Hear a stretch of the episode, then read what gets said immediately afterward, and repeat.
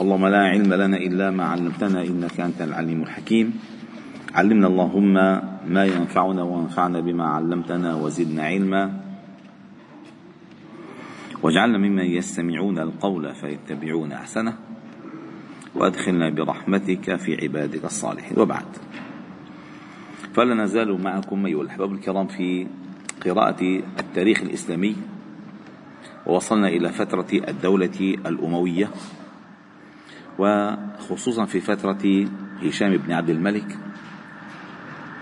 الذي وطد للدولة الأموية أركانها وقضى فعلا على أغلب مخالفيها واستقر الحكم له فيها واستأنف الفتوحات التي توقفت بسبب الفتن الداخلية وبدأ بتنشيط العمران وبناء المدن وتخطيطها وحسن التواصل مع الجوار من المخالفين ومما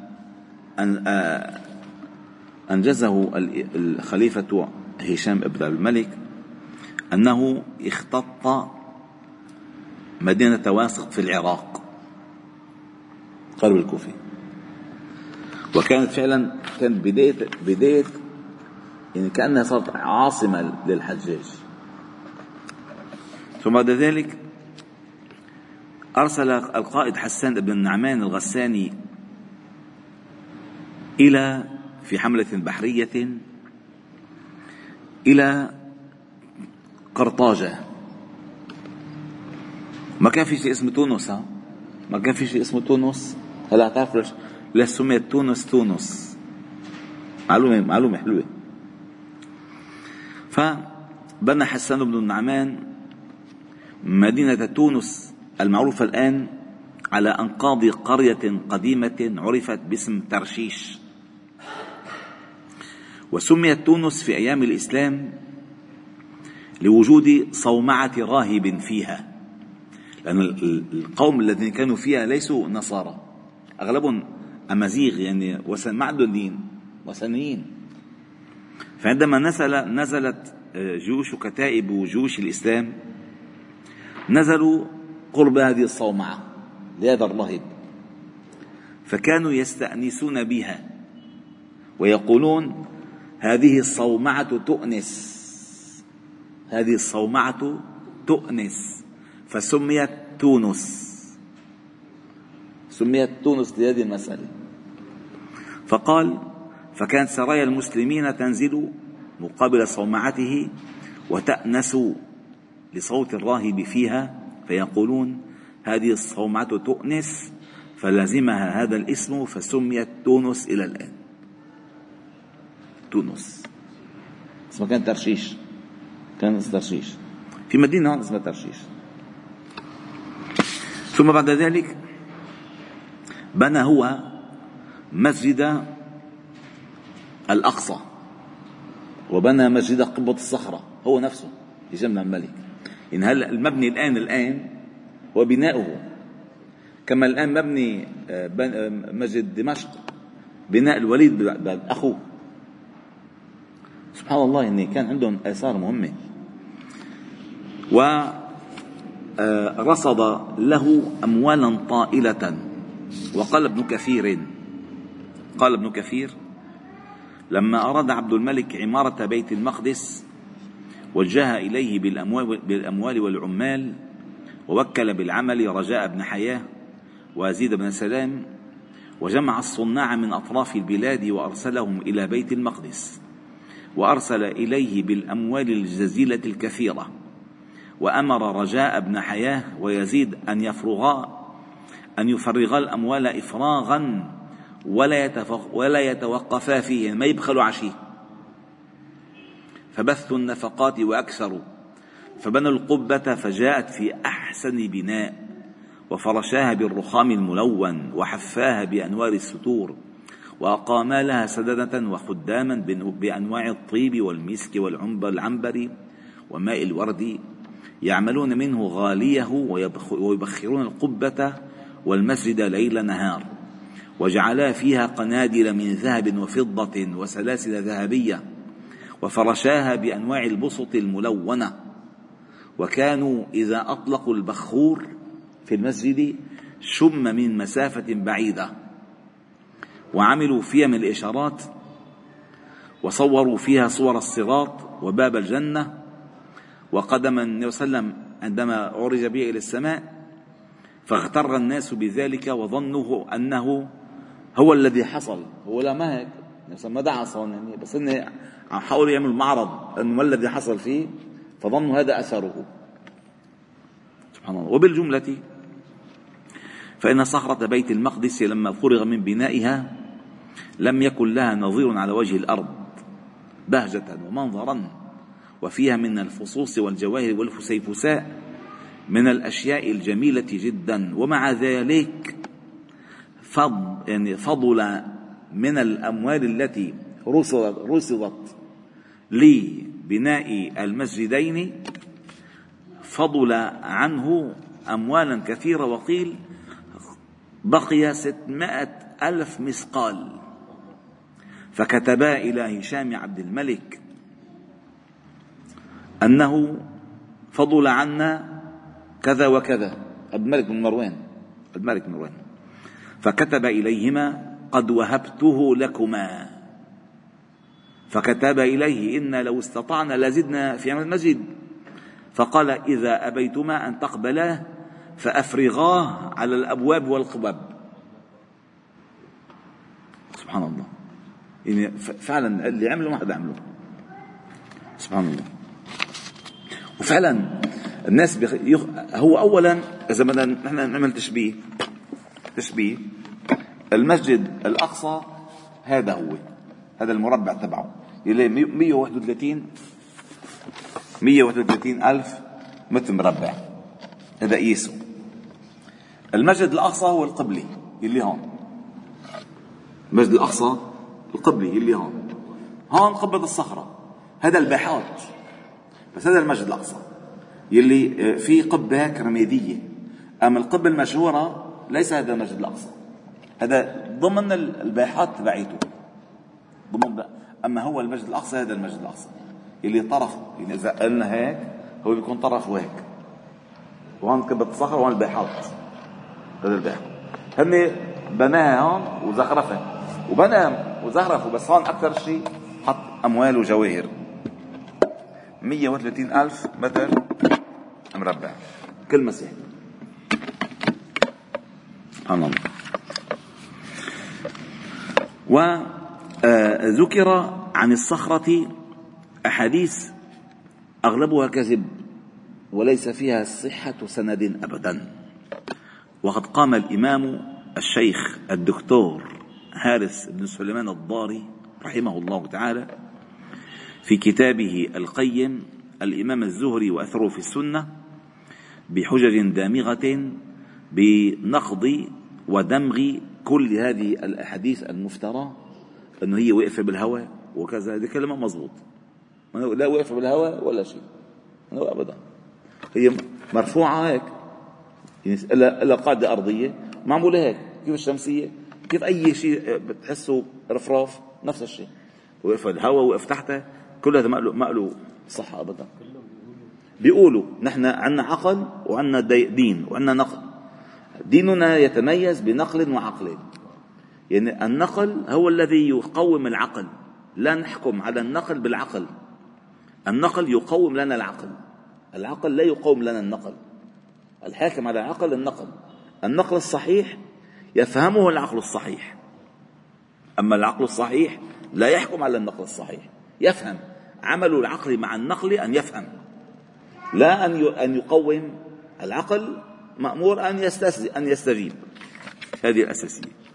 ومن أهم آه، آه، قضاته آه، للإمام عبد الملك بن مروان أشهر قضاته أبو إدريس الخولاني ورزق القاضي وغيرهم وكان يضع للقاضي شهريا أربعمائة دينار. عطاؤه يعني مبلغ كبير. عشان يرتاح؟ وقام عبد الملك بتحديد المهور وجعلها أربعمائة دينار حدا أعلى. يعني ممنوع يتجاوز هذا الحد وهذا اجتهاد منه. وهو أول من فعل ذلك واستدل على ذلك آه، بما فعل النبي صلى الله عليه وسلم مع أم حبيبة رملة بن أبي سفيان رضي الله تعالى عنها.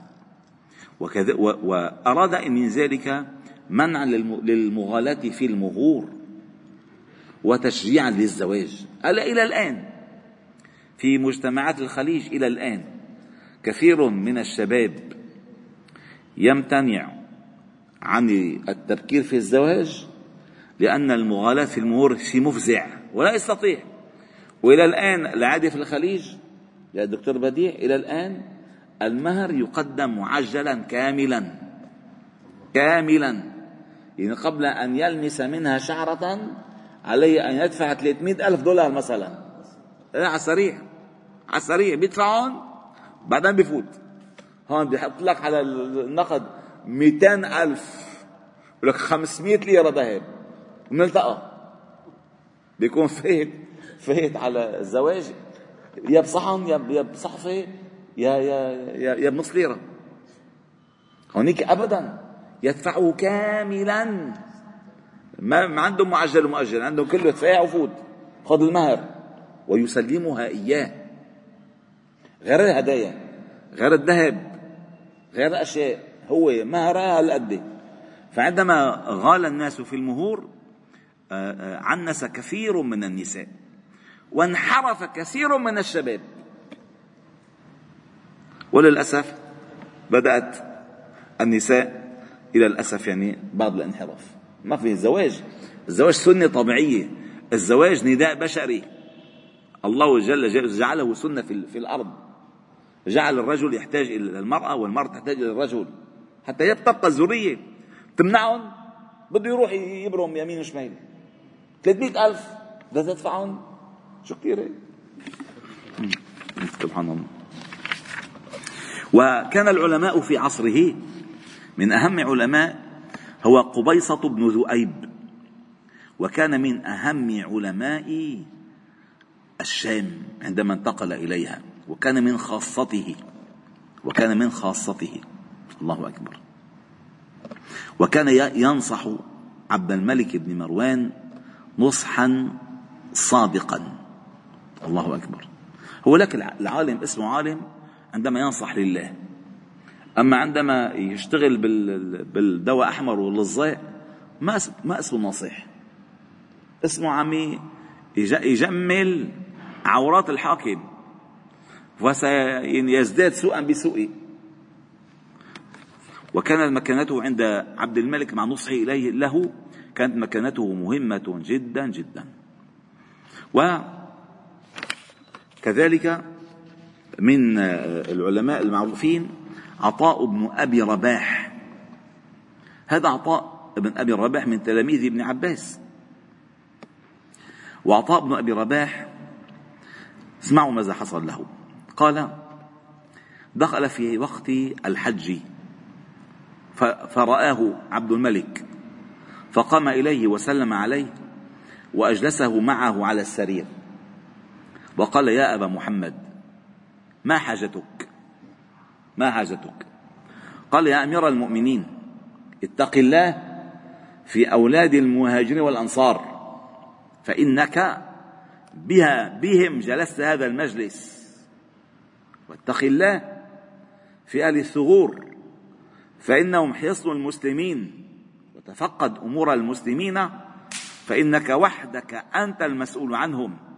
واتق الله في من على بابك. فلا تغفل عنهم ولتغلق دونهم بابك. فقال له أفعل. ثم نهض.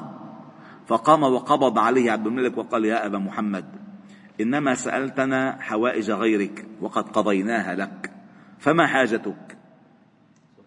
قال ما لي إلى مخلوق حاجة. ثم خرج. فقال عبد الملك هذا والله الشرف هذا والله السؤدد. طلب لغيره ولم يطلب لنفسه.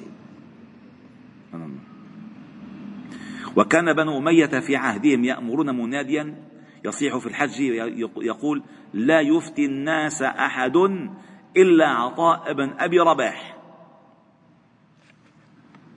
أبدا. عندهم ثقة بدينه وثقة أنه لا لا طمع له بشيء أبدا. سبحان الله. ومن أقوال عطاء إن من كان قبلكم كانوا يعدون فضول الكلام. ما عدا كتاب الله. أو أمر بمعروف أو نهي عن منكر. أو أن تنطق في معيشتك التي لا بد لك منها. أتنكرون أن عليكم حافظين كراما كاتبين؟ عن اليمين وعن الشمال قعيد. ما يلفظ من قول إلا لدي رقيب عتيد. أما يستحي أحدكم لو نشرت صحيفته التي أملى صدر نهاره وليس فيها شيء من أمر آخرته الله الله. فعلا لو الإنسان بيعد كلامه يلي تكلم به في النهار واللي ما له وزن قد راح مقابله كلام له وزن؟ ذكر الله تعالى قد مهم؟ وده يسير؟